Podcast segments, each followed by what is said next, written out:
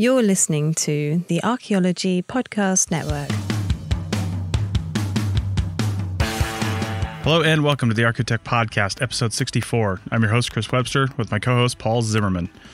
On today's show, we explore the possibility of remote working in contract archaeology. Believe me, it's possible. So, dump the office and let's get to it.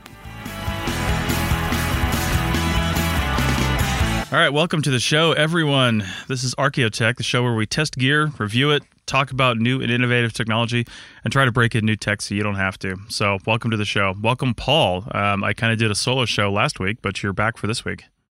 Yeah, yeah, it's uh, good to be back again. Yeah, it's odd. I was uh, I was on vacation on the same coast Paul lives on, and yet we're still so far away. And it was so hard for my side for planning and to do anything. I was like, you know what? I'm just going to talk about the Apple keynote real quick, do a short show, and then bust that thing out there and get it out. So that was nice and nice and easy for me to do from the beach in the in the sketchy Wi-Fi I had. yeah, well, the last um, few weeks have been so crazy at work. There was really no good way to uh, yeah. uh, to get together anyhow, even from my end. I know. Sometimes I'm amazed that the Archaeology Podcast Network gets anything done because every single show has remote hosts. Like nobody's in the same place, and everything happens. All these moving pieces come together, and it's crazy. Well, that's pretty fantastic, and that applies to uh, today's topic. Absolutely. Um, so, what we're going to talk about today, and I think I've probably mentioned this before because I'm such an advocate of it, but we're going to talk about remote working. Um, I mean, a lot of people, I, am in a co working space right now. Uh, and if you don't know what a co working space is, they're kind of starting to pop up all over the place, especially here in the West Coast and these remote Silicon Valley outlets, which Reno's kind of weirdly becoming remote working is essentially you know you're still working for somebody but you're working um, for you're working somewhere else that's really all that means and uh, basically we I think I feel like we've been doing this for a long time, and we'll get into that in a minute. Um, that we just don't realize it, but we'll get into that in a minute. But right now, I want to talk about how Paul and I both do some of our remote working kind of stuff, um, and and how we've done it in the past. Um, I'll start off because I know I've I know I've talked about a lot of this before, but I mean, I do a lot of stuff in the cloud. I'll just put that out there. And I, I always look for things that make my life, I guess, easier. Uh, even if even if I'm not working with somebody else, I try to find, I try to work with documents that are collaborative. You know, there's Google Docs, um, even Microsoft documents if you're, um, you know, like Word and, and, and Excel and stuff like that. If you're on the newest system, the Arc, the, the Arc 365, that's a podcast. If you're on the Office 365 system, then your documents are also collaborative. I've worked with it a little bit. I don't think it works quite as well as Google system, um, especially if you're doing live updates, like simultaneously working in a document um, but it does work. And then there's Dropbox has their whole Dropbox paper thing, um, but we'll get into a lot of those other things. But most of my remote habits involve using Dropbox extensively, um, and I and I had to upgrade to Dropbox for business so I could share subfolders of shared folders, and that's a whole weird Dropbox thing. But you had to upgrade to be able to do that and that's that's mostly what I use. And then obviously for um, computer itself, I always buy the best laptop that I can possibly afford at the time because if I'm going to be out in the field or I'm going to be remote or something like that, I need as much power as I possibly can because I don't know what I'm going to have to do. So if, if it turns out I've got to create something or do something and I need the processing power to get that done, I don't want to have a substandard computer that's not going to be able to get that done. Um, so if you, if you know your your use cases um, and, and your your maximum output cases, then you buy the machine that's gonna that's gonna hit that and probably exceed that just a little bit. And then if you buy a little bit more machine on top of that, then it'll be a little bit future proof, at least for a few years. So.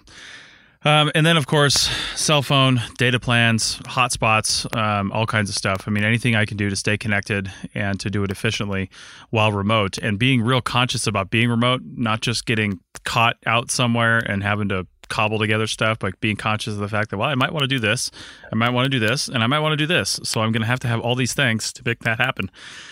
And I always try to find the uh, the simplest way to do that. Um, sometimes it doesn't look that way because I'm in transition or trying to figure stuff out, but I do try to find the simplest way to do that. So, um, but I'm not going to get too much into it because we're going to go over a bunch of these things and we'll go over, um, you know, how how we use these different technologies as we go along. But but Paul, what are what have been some of your more successful or even unsuccessful um, remote techniques and things you've used? Yeah, so I don't uh, have the opportunity to uh, telecommute much because you know the kind of work that I do it's it's basically like being a plumber. You've got to be on site. I've got to be uh, actually at school to help people fix things as they're broken.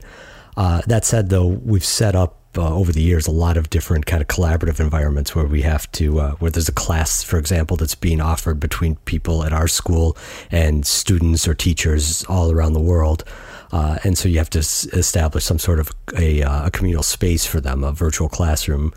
Uh, we also have you know the, the communication that goes behind class trips and such. And then uh, because I do a lot of network admin, I have to frequently stay up late at night when something goes kablooey and remote in and do my work on our servers as if I were physically at the space, but when I'm actually sitting up in the living room. um, so you know, it's not exactly telecommuting, but but it definitely applies to uh, to some of the techniques that we use. Probably apply to people who want to do something more along the line of telecommuting, mm-hmm. or set up a a, a presence uh, in a physical space or with a, a group of people that they're collaborating with when they aren't physically there with those other people. Right, and I think that's the the first thing you have the the first question you have to ask yourself when you're thinking about telecommuting, or you're thinking about if you're an office manager, you're running the sh- running the office or running the company, and you're thinking about setting this up for your employees. Is is can you do it, and can everybody do it? Um, because one of the, the the thing I think about is what are the physical things I need to interact with at the office that would cause me to be at the office, right? So maybe that's um, I'm constantly using a large format printer or something like that, and I just don't have one of those at home. Mm. Or I'm constantly engaging with uh, some piece of tech, or it's my job, like your job, Paul, to to physically go in and fix things and do stuff and stuff you just can't, you just simply can't do remotely. Um, you know, people need computers that need restarting, and they can't do that themselves. So you have to go in and, and do that themselves. so so that's the first question you have to ask. Unjam the printer. That's right. Fix the computer. restart. Absolutely. This, chase down a wiring flaw. That's whatever. right. You don't want anybody to go office space on the printer. So, um, no. so, so that's the first question you have to ask yourself. And and let's look at a, a typical archaeology company. I think the personally, aside from like lab work and people, you know, that that are physically handling artifacts and things like that, you don't really want to take that home. I mean, plenty of small companies do their lab work at home but they've got a setup for that. Uh, so you don't that that's one job and one part of the, the, the process that probably just really needs to stay at work. Um, and I would say for a lot of people, just because of finances, GIS is probably one that most people would probably do in the office, just because the GIS department typically has the best computers. They're accessing the servers, which you can do remotely, but they have the, the computers running the computing power. Now there are ways around that, of course. You can have all your processing done on another machine if you're working remotely, but that yeah, takes some we'll setup. Discuss a few of those. Exactly, exactly. So, eh, but the other the other big physical thing that we interact with from an archaeology standpoint at work is other people, and that's one of the most the most like confounding things I think that people look at. And they say, "Well, I just can't do this remotely. I can't do it." Like you know, Paul and I are talking over Skype, but some people just can't handle that. They just can't handle that from a conceptual standpoint. They need to be able to physically sit in front of somebody, or sometimes there's a trust issue when you're like, are they working or are they not working? Are they just playing on Facebook? I guarantee you the people sitting in your office right now have checked Facebook 65 times in the last hour, unless you blocked it on your Wi Fi. so, um, yeah. yeah. So I mean, so that's happening anyway, and and that that comes into a different philosophy of work. But let's get into some of these other things, and we'll, well, if we have time at the end, we'll kind of throw some some different work philosophies at it uh, at at the end. So uh, let's talk about some of the things that you would do in an office normally, um, and then how you would do those remotely. So one of the things is meetings. People love having meetings. There's a lot of companies will have a, a Monday morning meeting just to figure out what we're doing for the week often they'll have a Friday meeting to figure out, okay, what did we do for the week? Where do we stand? And then, you know, what do we got to do starting next week? Or something like that. And sometimes there's impromptu like project meetings and stuff like that where you have to get going. So what are what are some of the ways that um, we can get these meetings not only scheduled but actually actually do them? Paul, you got some some good ideas down here in the notes. Yeah, well, I think that um, the, the, the, the, distinction between a, a, standing meeting or a regular scheduled meeting uh, and that impromptu meeting is a big one, mm-hmm. uh, and that gets to the kind of work that you're doing and whether or not you know how often you're going to be able to be away from the office uh, if we're talking about an office environment. Um, we have uh, at work we have a few meetings any given week, and we have occasional uh, occasional meetings we set up around a project. But a lot of the, the sit down and, and close a door and have a meeting. Meetings that we have are in response to some sort of problem. It might be, again, because we're dealing with students, it might be a social problem revolving around technology or it might be you know some technical issue, but I have to sit down with the director of IT and uh, and say the uh, the net admin for a little while and figure out how we're going to uh, solve a given problem. That's not something that's scheduled in advance. That's not something that's planned for. That has to happen right now. So that that kind of a situation is probably a lot harder to accommodate uh, when people aren't physically in the same space. Uh, but for the other ones, uh, and we do this not just through work, but uh, you know, for all sorts of different kinds of collaboration. Um, so, for example, I've said before, I'm on the board of the local society, uh, the local chapter of the American uh, Archaeological Institute of America, the AIA. Mm-hmm. And uh, and so we have to schedule our meetings, our board meetings, and one of the tools that we use for that, and there are a bunch of different tools that do the similar sort of thing. We use Doodle, mm-hmm uh, and we'll put that in the show notes later, um, where we have to pick some evening that we can get a quorum of board members in the same place to have our meeting. So we all go on there and we pick and indicate what days we can or cannot, what times we can or cannot meet. Uh, and at the end, somebody, the uh, the president of the board, um, will uh, will sit down and decide. Okay, we, we have enough people on this given day. Let's do it. Uh, so that's one tool you use Calendly a lot. Mm-hmm. Uh, you know, we schedule these uh, we schedule these podcast recording sessions through it. Um, another similar online tool uh, at school. Uh, a lot of the teachers use a product called You Can Book Me, so they'll upload their calendars because they have a fairly regular calendar. They meet Mondays at these times and these times, and they meet Tuesdays at these times and these times.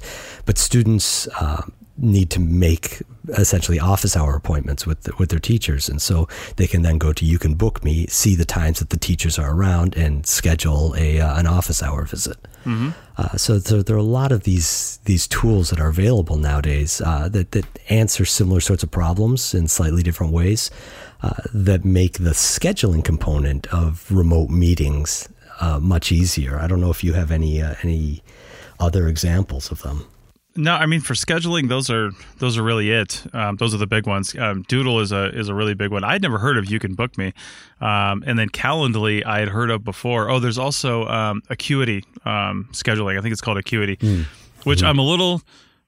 I'm a little sad that I didn't go with Acuity because turns out Acuity is integrated with Squarespace, which is all my websites are on Squarespace. So I I'm too embedded in Calendly to like switch it over now, but um, I might do that in the future. But Calendly. Uh, you know, I will just say one of the frustrating things for me about Calendly is I use multiple calendars for different things. Like I have lots of different calendars, and I have each Google email has its own calendar basically associated with it. And I have a few of those for different things that I do.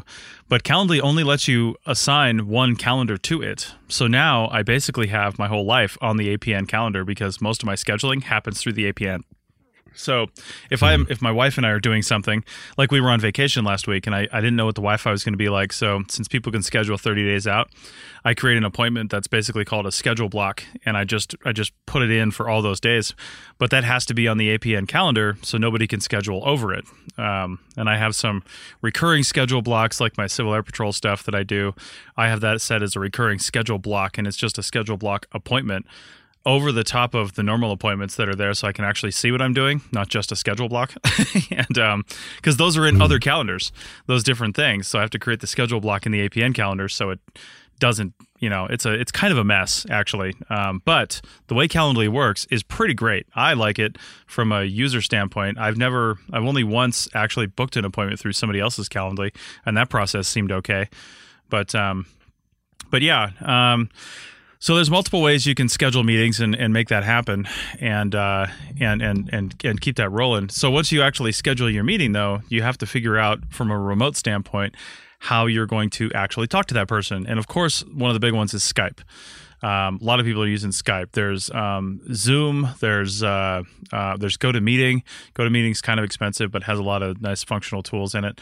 Um, FaceTime if you're on Mac and and all in the OS system. Um, but uh, I think the biggest deal here, like you mentioned, Paul, is these impromptu meetings. Scheduled meetings are okay. We can plan to be somewhere at a certain time. We're adults, right? But the impromptu meetings is really hard. And when I was working, um, when I was working with Codifi on app development, which we've talked about extensively on this podcast, uh, you know, Michael Ashley, who is the founder of Codifi, is in Portland, Oregon. I mean, sorry, not Portland. That's where Chris Sims is, the other guy who's there now. Uh, Michael's in uh, San Francisco Bay Area, and I'm here in Reno. So for us to be able to in- instantly communicate with each other because there were some times of the day when we were both working on something where he needed an instant response from me and I needed an instant response from him. So we had, and I don't know who came up with this because I I never heard it really before since we started doing it, uh, before we started doing it. But it's co the idea of co-presence. So if you've got a bunch of people working remotely you just agree, regardless of what time zone they're in, regardless of what they're doing, regardless of what's happening. You say, hey, on on these days from this time to this time, we're both going to be in front of our computer or accessible within 30 second notice. Like if I send you a message, I want a response. Like I'm like you were sitting across from mm-hmm. each other in the desk, right? That's co-presence, and you just decide. Don't make it an eight-hour day. That's just that's unrealistic. If you if people are telecommuting, they're going to want to kind of make their own schedule, and I think you should let people be flexible enough to do that. But have some co-presence times, uh, some co-present times set up throughout the day, so you can say, you know, from two p.m. to th- to four p.m. or something like that. Uh, universal time. So no matter where we're at, you know, so you know, time zones don't get screwed up. We are going to be in front of the computer and at a moment's notice we can talk. And then hopefully your impromptu meetings happen during those times. But if they don't maybe you have semi co-present times and those are basically working hours. Like you know you're not going to be out on a hike and out of cell service during that time. You'll be you know within reasonable time period able to get into a meeting really fast. Um, and that's basically your working hours. So just some things to think about for for remote workers out of uh, out on a hike, out of cell service. That uh, that probably applies to uh, CRM archaeology quite a bit. Yeah. Uh, so how does this apply? How does this whole uh, topic apply then for uh, for people who are actually out in the field needing to to communicate with people back in the office? Well, those are. I think the. I mean, that's obviously a big challenge, and we deal with that all the time here in Nevada, and mm-hmm. that's. You know, you you can almost guarantee, like you you know, basically when you can't access somebody uh, because a lot of times we're not allowed to do overtime. So you know that by 3:30 p.m. or 4 p.m. or whatever the end date end time is, the crew will be back in the hotel. And I've said before, like to my crew chiefs and things like that, listen, don't don't immediately bail. Don't immediately shut shut everything off and go take a shower or do something. You've got a few things to do as a crew chief after the job. I want to be accessible to you for an hour after the fieldwork ends or something like that. So if you have to call me or I have to call you, I know that we can each get a hold of each other then because it's really hard mm-hmm. working with remote field crews because if you can't talk to them during the day, which is the the courteous professional courteous time to talk to somebody is during the work hours you have to talk to them after work hours, but you don't really want to suck up all that time for them either. And they need to have a work life balance where they are separating work. They don't want to be sitting down to a meal or having a drink or hanging out with friends at 8 p.m. and get a call from the boss. I mean, they just don't want that. So mm-hmm. you have to have that separation. Now, of course, there's emergencies and there's scheduling things, and it's like I have no choice but to call you right now. They have to understand that that's going to happen. But otherwise, you set up boundaries, and I think it's the same thing with with office workers as well is you just set up boundaries and you say, um, you know, listen, I'm not, I'm never going to call you. If I call you past this time, then it's a dire emergency and you better answer the phone. I'm not going to call you just to chat or ask how that report's coming. you know, that's going to be during our semi-present or or co-present working times that I'm going to talk to you about that because that's work time. So, um, but that's that's one of the hardest things yeah. to do when people start talking about remote working is separating home from work. And e- even you know me, I'm at this co-working space. I don't need to be here. I could do everything I'm doing right now from home, but I just don't want to be at home. I'm trying to separate that mentally. The the being at home means I'm not working. It never really works out that way. I'm always doing something, but being at home. No, it doesn't work for me. I know, anybody. right? yeah, but I try to I try to separate that because I I while it doesn't work really when I'm home, it really works when I'm at work. You know, when I'm at my office. When I'm at my office, there's no home like distractions. Like I'm here and I'm working and I'm focused. When I'm home, I might be doing a little work or I might be doing a little home stuff, which was the problem before I started coming here is I was constantly getting distracted at home because because I had that mix of things there. So um, if you're to do if you're going to support remote working, you might want to consider paying for people to work in co-working spaces. And this is also you don't have to pay for an office yourself. You know, like if you're paying six thousand dollars a month or whatever for uh, office space, a big office space, and you can drop that cost down to a couple thousand dollars a month just paying for you know internet and things like that for your employees so they can high high speed stuff. That's the whole reason we're really talking about this: getting rid of that whole space, the space you don't need and then working at home. So, but that's pretty much the end of our first segment, which went really fast. And uh, we have a lot more we want to cover. So let's take a break and we will come back and try to get through some of this stuff. And we'll be back in just a second. This network is supported by our listeners. You can become a supporting member by going to arcpodnet.com slash members and signing up. As a supporting member, you have access to high-quality downloads of each show and a discount at our future online store and access to show hosts on a members only Slack team. For professional members, we'll have training shows and other special content offered throughout the year. Once again, go to arcpodnet.com slash members to support the network and get some great extras and swag in the process. That's arcpodnet.com slash members. All right, we're back and we are talking about remote working and how you can possibly do that as an archaeologist. Um, so you know, we've already talked about meetings and, and covering those and and uh, making sure you're you're co-present and and and you're you have established times that you're going to be working that you're going to be um, you know 30 second accessible versus five minutes accessible versus not accessible not accessible at all you know so you can separate that work life balance. But while you are maybe co-present and working on stuff collaborative documents are kind of all the rage these days. Um, and i've been in documents especially on google docs is the best one i've found for it. Um, I've been in Google Docs where there's three or four of us in there, and we're putting together a proposal, and all of us are working on different sections, and we're we're also in voice contact because we've got a Skype chat or a Google Hangout or something running, um, and then we're talking about this document, and you can it's really cool to see something coming together, and you can see the person's name on the screen next to their cursor, and everybody's typing, and everybody's everything's coming up differently. That's actually really neat to see um, and to watch it happen. We, we use it a lot. Our teachers actually use it for planning quite frequently, uh, even when they're physically in the same oh, yeah. spot, the same classroom, having an after school meeting, deciding some bit of curriculum, and four of them will all be typing into the same document, and it shows up different colors as it's coming through. But um, mm-hmm. but it's it's an incredibly useful tool, and and collaboration uh, is really the the the killer app with uh, Google Docs. You can use anything you want to right. write a uh, to write an essay, for example. But if you want to collaborate on that essay with somebody else, you need one of these cloud-based services, and uh, and Google uh, Google Docs is really the um, the 800 pound gorilla right now. It really is, and I, I love the way I, there's some formatting things I don't like about Google Docs, like some things with their um, with sheets. They're they're basically a spreadsheet program, and then I use slides occasionally um, for their they're basically their PowerPoint kind of thing, their presentation stuff.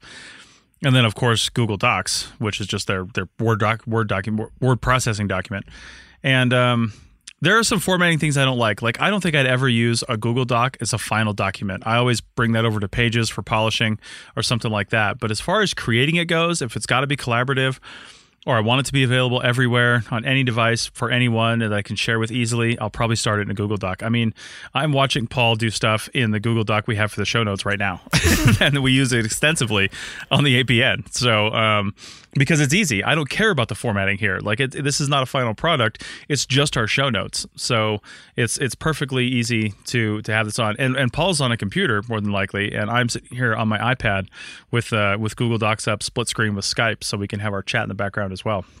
So very collaborative. Um, and and that's the thing. You know, right now Paul and I are both recording this podcast separately on either end. I'm recording both sides on my end. He's recording his side on his end.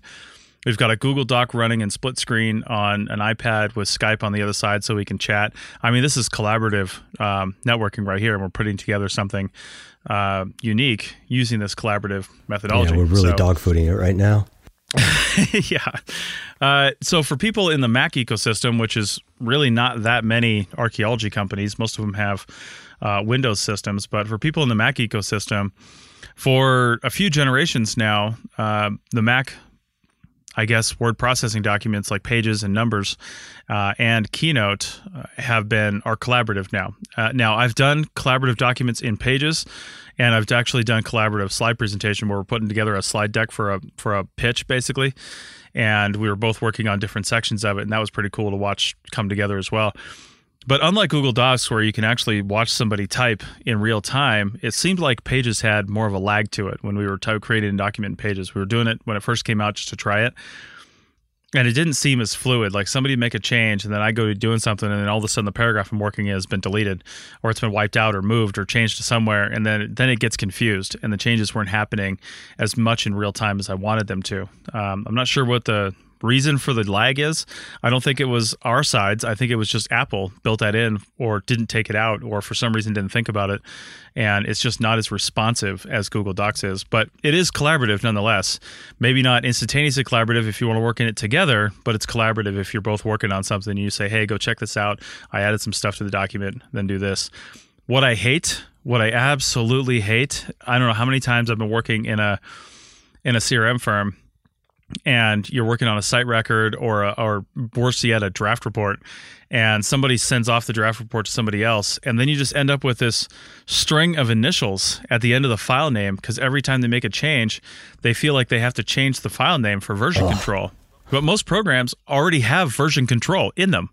Like it's already in there. You can already go back and see other versions or hey turn on track changes or something like that and then you can see where the last changes were. But don't change the file name. You end up with 700 different versions of the same document. Paul, you sound like you know exactly. Oh yeah, I know exactly. Um, actually, I'm working on a uh, on a side project right now, editing a volume uh, that should be coming out sometime next year, the year after, uh, and we're using track changes and such. We're using this entirely offline, not collaborative documents, but uh, through a whole naming convention for the files. Uh, invariably, they come back named wrong, so I have to rename them back into the convention Right. make sure track changes is turned on on them. These are Word documents are going back and forth. But if I could move every one of the collaborators in this volume onto Google Docs instead, I'd be so much happier because again, uh, you know, the version control is right there, and in an office environment, that's that's huge. I mean, that to be able to look at something and somebody has taken a spreadsheet and accidentally screwed it up. They they pasted something into the wrong cell. I can just quick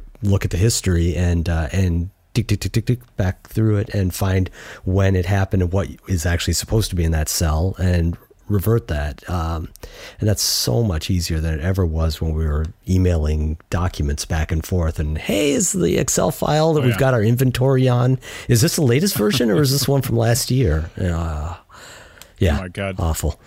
Uh, inventory actually Yeah. that for something with uh, like numbers or uh, or the uh, Google Sheets and um, MS Office 365 Mm-hmm. with uh, with Excel.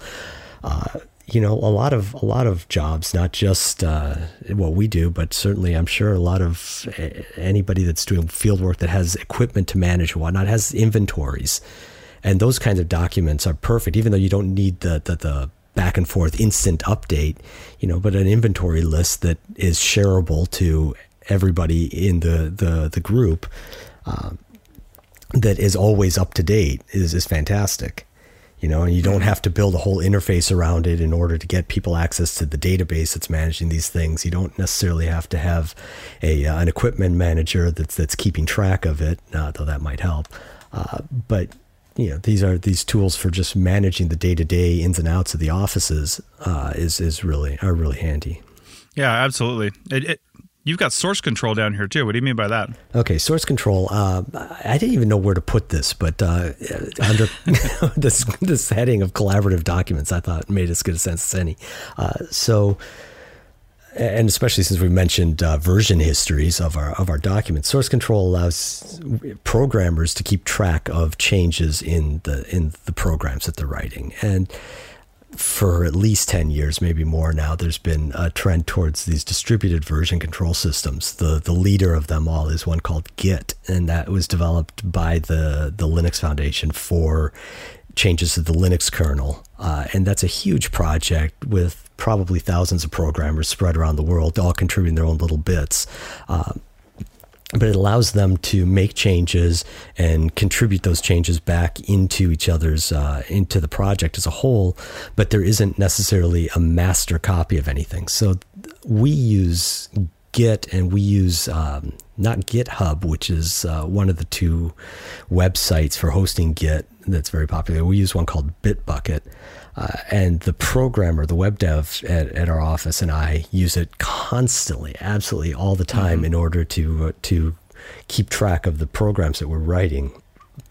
Uh, so he'll make some changes and contribute them upstream, and I can then, from my machine, check them out and uh, and verify them. If I like them, I merge them into what I'm working on. Uh, you know, we have adjoining offices, so we could discuss things by just getting up and walking next door. But uh, but it would work equally well if we were, uh, and we've done it like this. If there's a problem that we have to fix over a weekend, you know, he's in the city, I'm out. Uh, I'm upstate. We can both be doing our programming independently.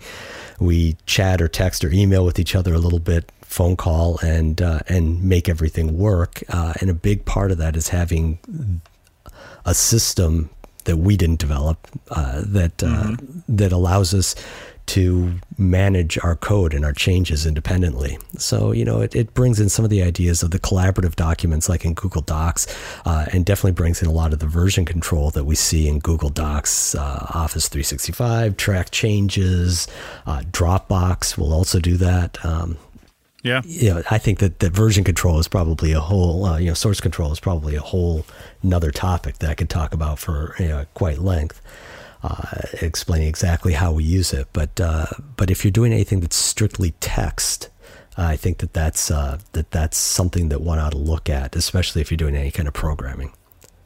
Yeah, if you in the last um, in the last few weeks, hell, in the last five years, added your initials to the end of a file, you're doing it wrong. So uh, give us a call, talk, contact us, and we'll help you through it.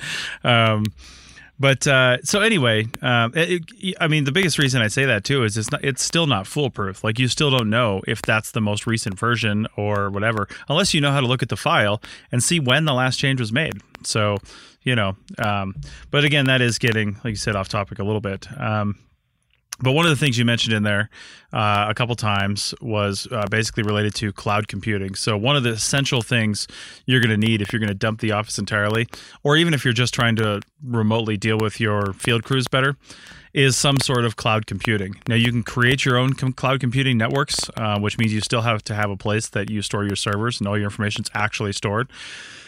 But for most people, the easiest way to do it is going to be to get something like Dropbox for Business or something like that. And those are those are pretty secure. I mean, they have their issues occasionally. For the most part, for most um, uh, for most, I guess usual circumstances where you're basically just using this to store and retrieve files, um, then there's not going to be that much of an issue. Uh, again, I use Dropbox for Business. It's $75 a month for their minimum plan, and that's five user licenses. So if you've got a bigger office and you need more people, then you're going to end up paying more money. And I don't know what it goes up to from there. You'll have to look it up. But um, when you're looking at that versus, say, uh, the server space that you would have in your office that you no longer own, then it's actually not that much money when you really look at it. Um, you know, it's just one more thing you're paying for, but it's not paying rent and you're not paying these exorbitant costs for all that other stuff. And you have the peace of mind that your data is actually multiple times backed up on Dropbox servers. So if they have something go down or if they have a problem, uh, it's really hard for them actually to lose data. It's really hard. It's more likely you screwed up and lost the data rather than them losing the data. So um, if you learn how to use it and you learn, you understand what's going on, then it's actually really easy to use. So, I mean, I'm actually recording this podcast right now into Adobe Audition on a full in a folder on a file that's actually on Dropbox, and Dropbox is continuously syncing while this is happening. Now, if I had an internet issue or slow computing, I'd probably pause Dropbox while I was doing this, and then when I was done, upload it all in mass. But it's actually happening in real time. This is saving offsite uh, where I'm at right now. So anyway, there's lots of different cloud computing things. Just know that it's a piece to your puzzle that you're going to have to get, uh, something that you're going to have to do one big piece of the puzzle if you're somebody that has an office, you're running a CRM firm, and you're used to having your own uh, your own servers on site, is that you can now host a lot of your servers in the cloud. Uh, we don't actually do that at school. What we have is uh, is virtualized servers, so it's kind of similar. Um, So whereas when you know 15 years ago we used to have a room full of different servers, each one tasked to a, to a certain application or doing a certain uh, uh, uh doing a certain task force, uh, we combined all those uh, as virtual servers, and so we now have our main systems are running on three hyperconverged systems. So they're they're mm. a modular two unit three unit uh, box that has three servers built into it. And then virtual servers, we've got about 20 of them running on that. The next step beyond that is to move some of those virtual servers away from being physically hosted in our location to hosting them up in the cloud, like on Amazon servers. And so that, right. if you're somebody looking at simplifying your, uh, what you're doing with your office, trying to not have to pay for a, a server room, uh, that that's a an especially attractive option. Mm-hmm.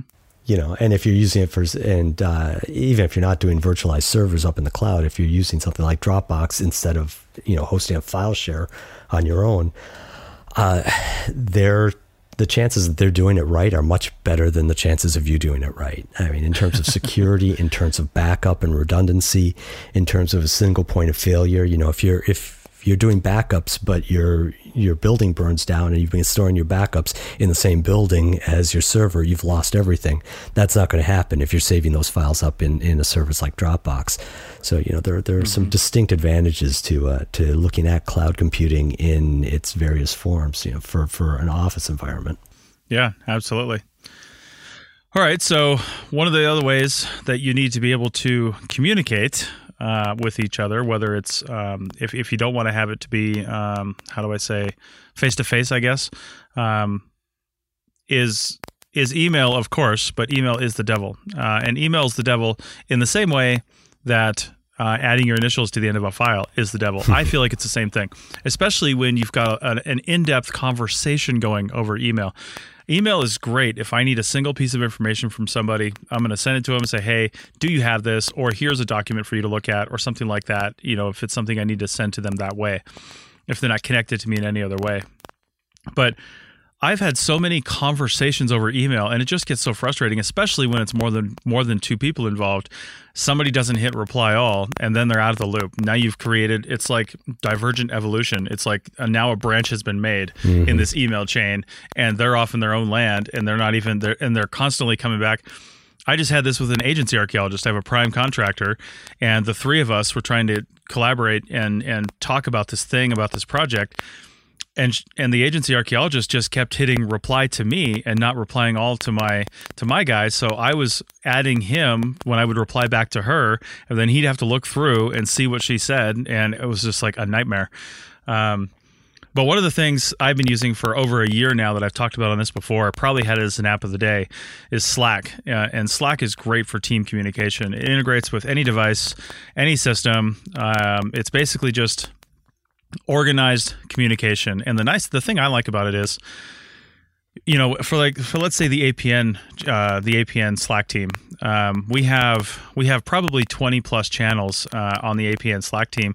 But most of the hosts, like yourself, Paul, you can probably only see a handful of those uh, because that's all you need to see. Now, none of them are private, so you could actually see some of the others if you wanted to. Actually, I think some of them are private on the APN one, just because I wanted the hosts to have their own privacy. But uh, on the on the ones that aren't private, you can join them if you want, or you can leave them if you want. But on the ones that are private, those conversations can stay between the people who are invited to that channel, and then that's it. Um, like I think that we used to have like a business channel and some other stuff on there that the co-founder Tristan and I were in that nobody else was in because this was APN business. We had so much stuff that we've since split that off into its own APN team, like APN management team channel, not channel, but team. And then we have probably 30 channels on there now for all the different things we want to talk about. And all a channel is is a room, basically. So, um, and then anybody who's a, a premium subscriber to the APN at any of the three levels one of the first things you get is access to our members only Slack team. And in there, it's a bunch of unlocked channels. None of them are private, and you get to see. Well, some of them are private depending on your level. Like we got some professional ones that are that are private for the pro level people, but uh, that's so you can go into a channel for the show and then talk to the show host about that show, and you can keep all your conversations organized by topic. And that's how I love Slack for that. And we got to kind of slam through this a little bit because we're running up on time. But um, uh, Trello is another one that we use pretty extensively at the APN, and I've used with other organizations. It's basically uh, it's basically a way to organize your workflow. Uh, if you want to look at it that way, you, project management. It's really good for project management. You create basically these lists, which are the top-down vertical lists and those go horizontal. So you've got lists going from left to right, and then under each one of these major topic headings, you've got cards. Think of them like post-it notes. On those cards, though, the cards are really powerful. You can have integrations to those from like Google. You can attach docs to it. You can drop files onto it. I haven't seen a file size limit. I know there is one, but I haven't experienced it yet. You can create checklists, all these things, and then as these cards get finished or go to different stages, you just drag them over to the next stage of the project. And as a, from a project management workflow, that's how we do our APN stuff. It's pretty simple for the APN. We usually just have ideas in development and published. We don't really need any more steps than that, but um, but that's how we do that. Uh, Paul, are there anything else under like communication and things like that that you wanted to mention, or maybe your impressions of Slack and, and Trello? Uh, well, I've you know I've been very much aware of tra- of Slack for quite a while. Um, it's it's very popular amongst a lot of the uh, a lot of the ed tech people. We never really picked it up in our office. One of my coworkers uses it for keeping track of things uh, when he's got questions, technical questions, there's a Mac admins group, but that those aren't people that are that he knows personally. Those are people out there in the wilds of the internet. Uh, a couple of whom he trusts because they tend to have good answers. Uh, it didn't ever meet our needs. We all are working out of the same office for the most part. Uh, Trello definitely could be useful for us. Uh, we haven't explored it, but uh, it's been working great. I'm quite enjoying it using uh, for for the Archaeotech podcast. It's working really well for you know jotting down ideas and then fleshing them out and then turning them into actual uh, into actual podcast episodes. Uh, email, uh, like you said, it's a devil. uh, and then the lowest common denominator of, of any kind of team communication, uh, and we use this constantly at work, is uh, is uh, text. You know, mm-hmm. we're constantly texting each other. Hey, I need help with this. Hey, could you check on that while you're over there? Um, does anybody know the password for whatever service? Uh, right. So we have a bunch of different group texts, and that's totally ad hoc. Uh, and uh, but that's good. I think having that ad hoc, uh, not quite as structured as some of the other ones, is useful in its own context. We could certainly do that same stuff with a Slack channel, uh, but we haven't. Yeah. We've just fallen into being used to to texting each other. Well, that's what I was going to say. I was real surprised when I introduced Slack to my Civil Air Patrol squadron. I've got a lot of, admittedly, I have a lot of older people that are there that are sometimes adverse to newer technologies. But the older people that I have there are almost all former pilots or current pilots. So they're always they're they're a different sort of older person. they're you know they have smartphones, they understand technology, they're not as adverse to doing these things. So it took a couple months for me to get them used to it, but once we did because we had the same thing we were texting back and forth. Some people wouldn't you know include everybody on the text and we had all these group texts and then you know on ios you can't like name the conversation. Well you can name the conversation but it was too cumbersome to go do that. So once i got everybody moved to slack though now I have people actually using that as text. Like I get very few texts anymore. Sometimes people don't realize they can use Slack in certain circumstances, so they'll still send me a text, and then I'm like, "Hey, you could have sent this. You know, can you can you reply to this in Slack in this channel so we can keep a record of this conversation?" Um, mm-hmm. And then in Slack, you can just like you can do a group text, you can make ad hoc without creating a whole new channel you can create an ad hoc direct message chain between several people and as many as you want the whole entire slack team if you want for some reason you can just say hey we're going to have this conversation going right now like i have i have a few of those conversations on my civil air patrol one and on the apn one where there's two or three of us in this in this direct message chat, which basically is just our own private channel that nobody can see. Um, it's not archivable. It's not anything, uh, which I guess is maybe why people use it, but probably just laziness too. But uh, anyway, yeah, if you're constantly, if you're currently in like chat hell, text message hell, and and you're also and you're also dealing with putting people on a group text where some of them are Android and some of them are iOS, and some messages are getting missed and dropped and and put different places, and the you know the emojis aren't working out and all that stuff. Then you're a prime candidate for Slack, and Slack is free by the way. Uh, I forgot to mention that. If there's some cool customizations you can do to Slack and some other stuff that make it cost more money. Slack goes from free to ridiculously expensive. There's no in between. But the free version, I'm on like 13 free Slack teams right now, and I just joined another one today, and they're all free. and I don't know. I don't know how Slack makes any money, quite frankly, but uh. Uh, I think it's those big enterprise businesses because when you do start paying for it, you're paying a lot for it, but you're getting a lot more at the same time. So, anyway, let's take another break, and we're going to come back to this for segment three, and I've got an idea for possibly some bonus content. So, um, let's take a break now, so we can uh, wrap this up here in a second.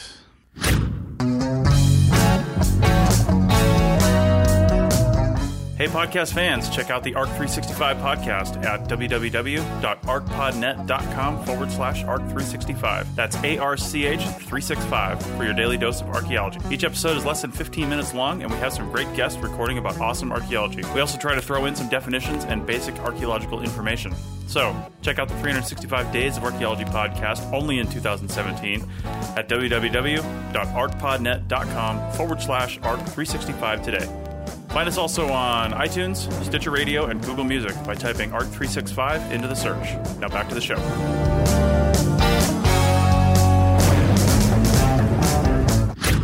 Okay, we are back talking about remote working in archaeology. How can you do it? Should you do it? All those things. Um, so, we're going to kind of skip around just a little bit here, but one of the things I wanted to mention briefly, only because it's fun, albeit creepy, if you still have an office, uh, like you're not going full remote on this thing, but you, still have an office, but you're going to send some of your employees out to be remote, and they're they're out all the time. But then you you still want to kind of interact with them in meetings and things like that. I still think this is kind of a weird thing. But telepresence robots, they came online right about the time the iPad did. As first, as soon as we had a really solid device that that could be you know Wi-Fi and touchscreen and, and really solid quality, these robots appeared. And there'll be a link in the show notes to a Wirecutter article and they went through some extensive testing and their their pick ended up being the suitable technologies beam enhanced robot. And basically all these things are is a solid base that can move 360 degrees forward back whatever can rotate. They're usually on some sort of tall arm so and then the ipad's at the top. So theoretically whoever's remoting into this thing you see their face on the iPad at your face level, and they can usually raise and lower. On the better ones, they can they can they can come down to a sitting height, raise up to a standing height. They could walk down a hallway with you because they've got full control over the robot from their side.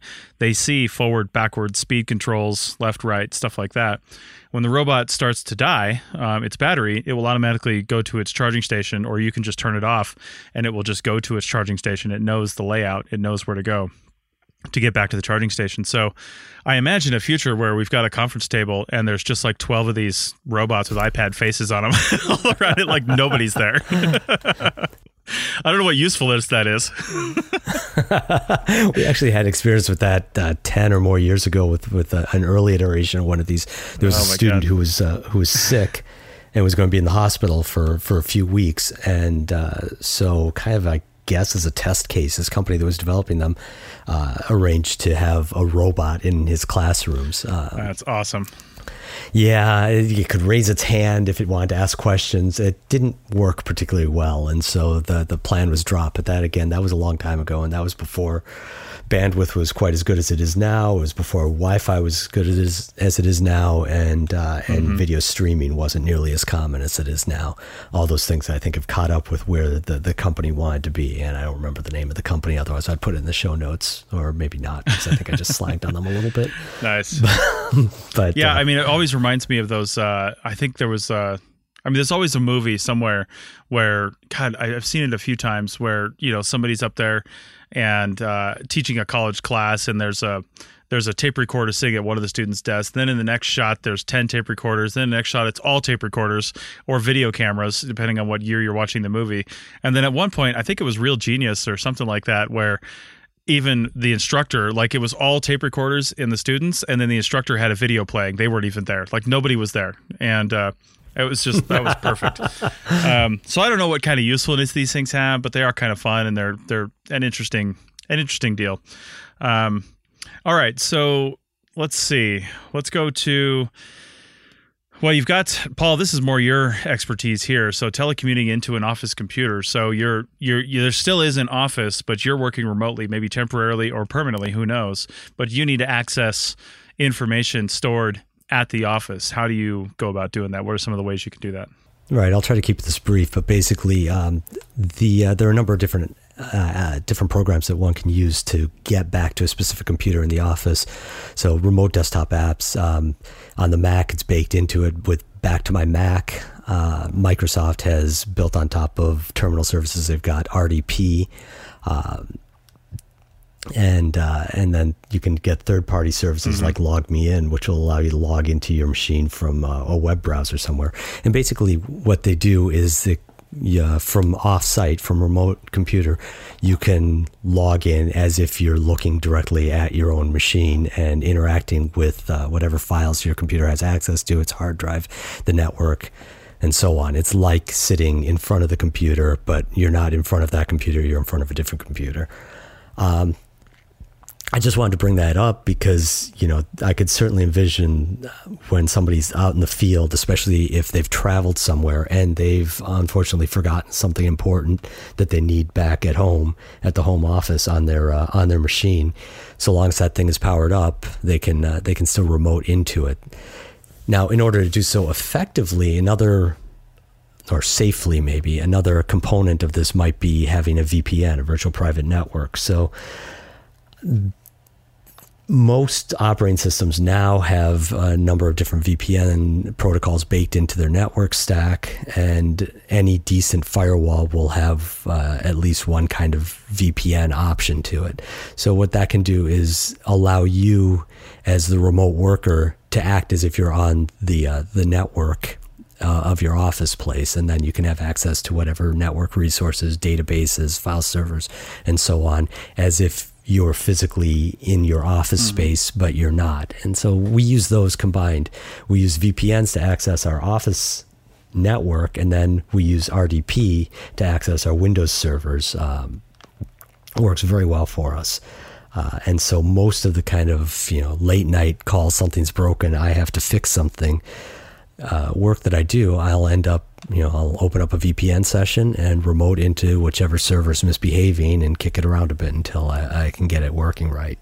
So th- that's just a useful uh, tool set that if you're still, you know, partially in an office and partially outside, uh, one can uh, one can look at. And if you need to uh, unplug and plug in your machine again um, at the remote site, you can just log into your telepresence robot with hands, now with arms, and go over there and just do all the work you need to do. um, wasn't there a Bruce Willis movie about that not too long ago, uh, where he was like they were like all in these what was that called? They were all in like these bodies basically. Like you see these perfect looking humans walking around and you realize that they're just being controlled by people at home that never leave the house. Um, anyway, so yeah, that's that's the ultimate. That's where our reality is headed. I'm pretty sure of it.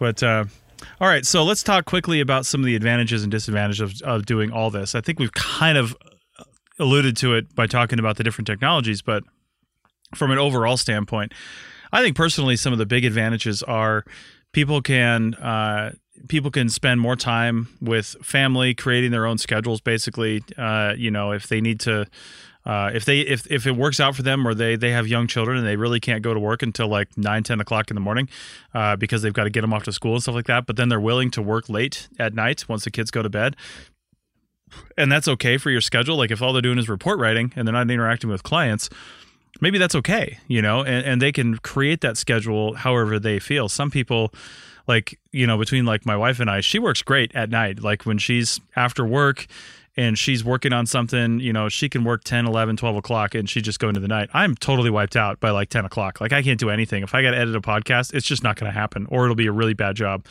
But if I get up at four o'clock in the morning or five o'clock in the morning, I am the most productive for those first few hours that early in the morning, no matter how much sleep I had the night before. I don't know what it is with me. I'm just like, right when I wake up, bam, I can do anything.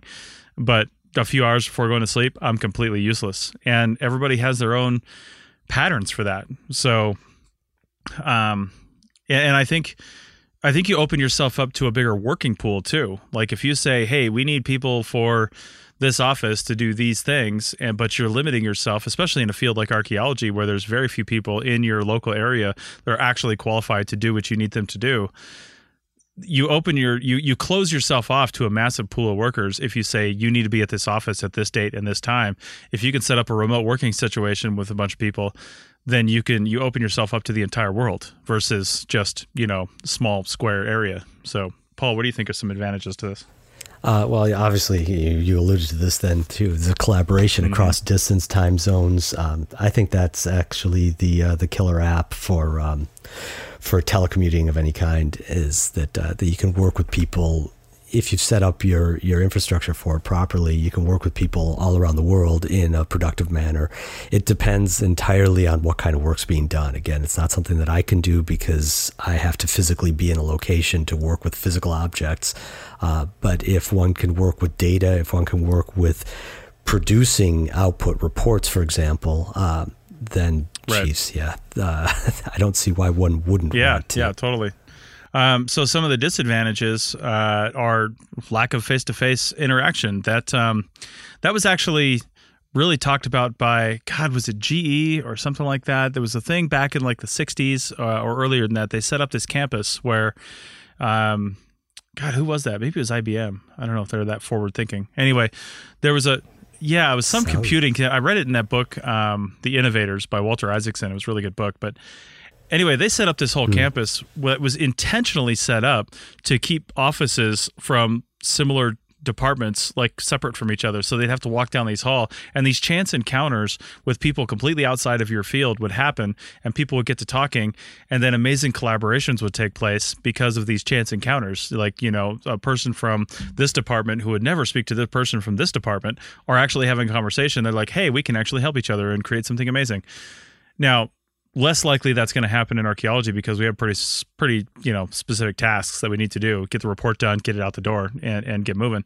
But um but I think those chance encounters and those those interactions are actually important, which is why I'm an advocate of for if a company was going to be a remote company, but everybody was most of the people were actually local, like they lived in the same place, then if you don't have any offices at all, maybe schedule some conference room time somewhere. There's conference rooms you can rent all over town in any town. Yeah, they're big here in New York.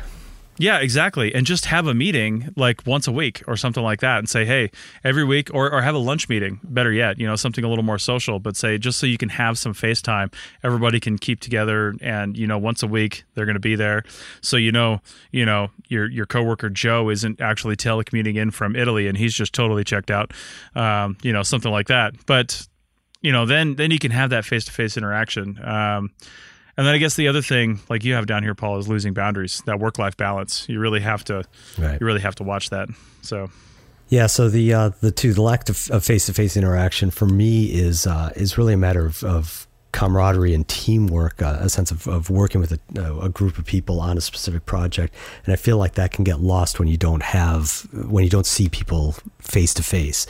I know that, you know, my best friends are people that I worked with in the field you know, and years ago, and we're still buddies. Uh, and people that I've, you know, would have a lot in common with that would like otherwise, but have never worked on a particular project with. Mm-hmm. Uh, I'll feel like a stranger to them as soon as we start working face to face on something. Then it all right. clicks. Um, so if you're worried about group, you know, about teamwork and about uh, a sense of cohesiveness within the group uh, of your office, then that's a significant uh, disadvantage for somebody like me. Losing boundaries again uh, depends on the work, but uh, you know, we all are feeling that pressure of getting the texts and the emails well after work hours, and then feeling that we have to respond to it. Yeah, this is a long weekend. We're recording on Columbus Day, and uh, and I've deliberately not looked at my work email. well, no, that's not true. I looked at my work email, but I haven't responded to my work right, email right. all weekend, and uh, just just because I don't want to lose that boundary. Yeah, uh, yeah I hear you. Um, and it's um, that's that's probably one of the biggest things is the work life balance and uh, and and losing those boundaries. So again, goes back to uh, co presence and having those times that you set aside, even if you're even if you're remote, um, having those times and keeping those times sacred and saying, listen, from this time to this time is going to be work time where I'm going to be accessible and have that have that time frame on it. Say I'm going to be accessible within 30 seconds or 60 seconds, which isn't unrealistic when you think about an office. If I can just yell to the next desk over or walk down to your office, you're literally accessible in 30 seconds to me unless you're on the phone or something. So you should be accessible that way during that that tight co-presence time and then the semi co-presence time um, you know, is is maybe a few minutes. Like that's the rest of the workday. Like uh, within five minutes, I can get back to you with an answer, uh, or ten minutes, or something like that. And then if that's not working out, you know, somebody needs to be on top of um, monitoring that situation and making sure that that's happening. And then I guess the biggest thing here is really adjusting from a manager standpoint your your idea of what work means. It's not about the hours. It's really not. And if a lot of these people are on salary, you're already acknowledging the fact that it's about the output. So as long as people are getting their work done and that work is good quality and the work is on time and there's no issues with that, try not to concern yourself with how they're getting that work done. It really doesn't matter. That's all you have to look at. It's the output. Who cares how it got done? Who cares when it got done? It got done at the time you said it was going to get done, and it's a high quality. That's the only two metrics you really should measure that by. If somebody's consistently late or consistently has problems, well, then you need to talk about it. If the problem is because they can't focus at home, well, then there you go. But probably that's not the problem. Um, it's more likely other stuff. So, all right. I think uh, I think that's it. You got any final thoughts to add to this, uh, Paul? No, just uh, just to say that the losing boundaries one is uh, it's kind of cuts both ways. You mentioned that uh, the telepresence allows one to uh, to work in uh, in whatever manner is best suited for them based on their their schedule, their, their when they like to work, uh, what time of the day, Yeah. and so on. But uh, at the same time, you know, the same tools can be used to totally erode those boundaries and to uh, eliminate the autonomy that you'd get from that. Yeah, totally. So, all right, um, we've gone a little long on this, uh, and we've kind of ran right over our app of the day segment. So we're going to throw that into bonus content, uh, which we haven't really done. I know, which we haven't really done enough of on this show, and I need to really start baking in some more bonus content because as long as just keep in mind for membership for premium subscribers uh, or for people that don't want to be premium scri- subscribers which statistically is probably 99% of our listeners it, we're never going to shortchange a show and make you pay for the real good stuff. We're going to give you an amazing show and, and pack it with information and then we're just going to provide a little extra to those who want to subscribe and um, and and help support the APN and help keep the lights on over here. So, um, if you're inter- interested in APN membership, go to archpodnet.com forward slash members. You can see the membership plans there. For the top two plans, our standard and professional membership, you'll see bonus content. So, anybody who has that, go check the bonus content page and you'll see our app of the day segment, which will include right there. And for the app of the day segment, um, well, I'm not going to tell you. We're, you know, go over to the bonus content. Check it out. so, all right.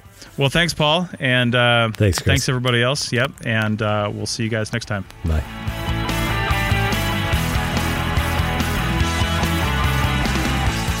That's it for another episode of the Archaeotech Podcast. Links to some of the items mentioned on the show are in the show notes for this podcast, which can be found at www.archaeologypodcastnetwork.com forward slash archaeotech. If you like the show and want to comment, please do. You can leave comments about this or any other episode on the website or on the iTunes page for this episode. You can also email us at chris at archaeologypodcastnetwork.com or use the contact form on the podcast webpage. If you'd like us to answer a question on a future episode, email us. Use the contact form on the website or tweet your questions with the hashtag Archaeotech or tag at ArchPodNet in your tweet. Please share the link to this show wherever you saw it. If you'd like to subscribe to this podcast, you can do so on iTunes or on Stitcher Radio. You can also type the name of the podcast into your favorite podcasting app and subscribe that way. Don't forget to go over to iTunes and leave a review of the show. It helps us get noticed so more people can find our podcast and benefit from the content. Also, send us show suggestions and interview suggestions. We want this to be a resource for field technicians everywhere, and we want to know what you want to know about. This show is produced by Chris Webster and Tristan Boyle, and was edited by Chris Webster. This has been a presentation of the Archaeology Podcast Network. Visit us on the web for show notes and other podcasts at www.archpodnet.com. Contact us at chris at archaeologypodcastnetwork.com. Thanks again for listening to this episode and for supporting the Archaeology Podcast Network. If you want these shows to keep going, consider becoming a member for just $7.99 US dollars a month. That's cheaper than a venti quad eggnog latte. Go to archpodnet.com slash members for more info.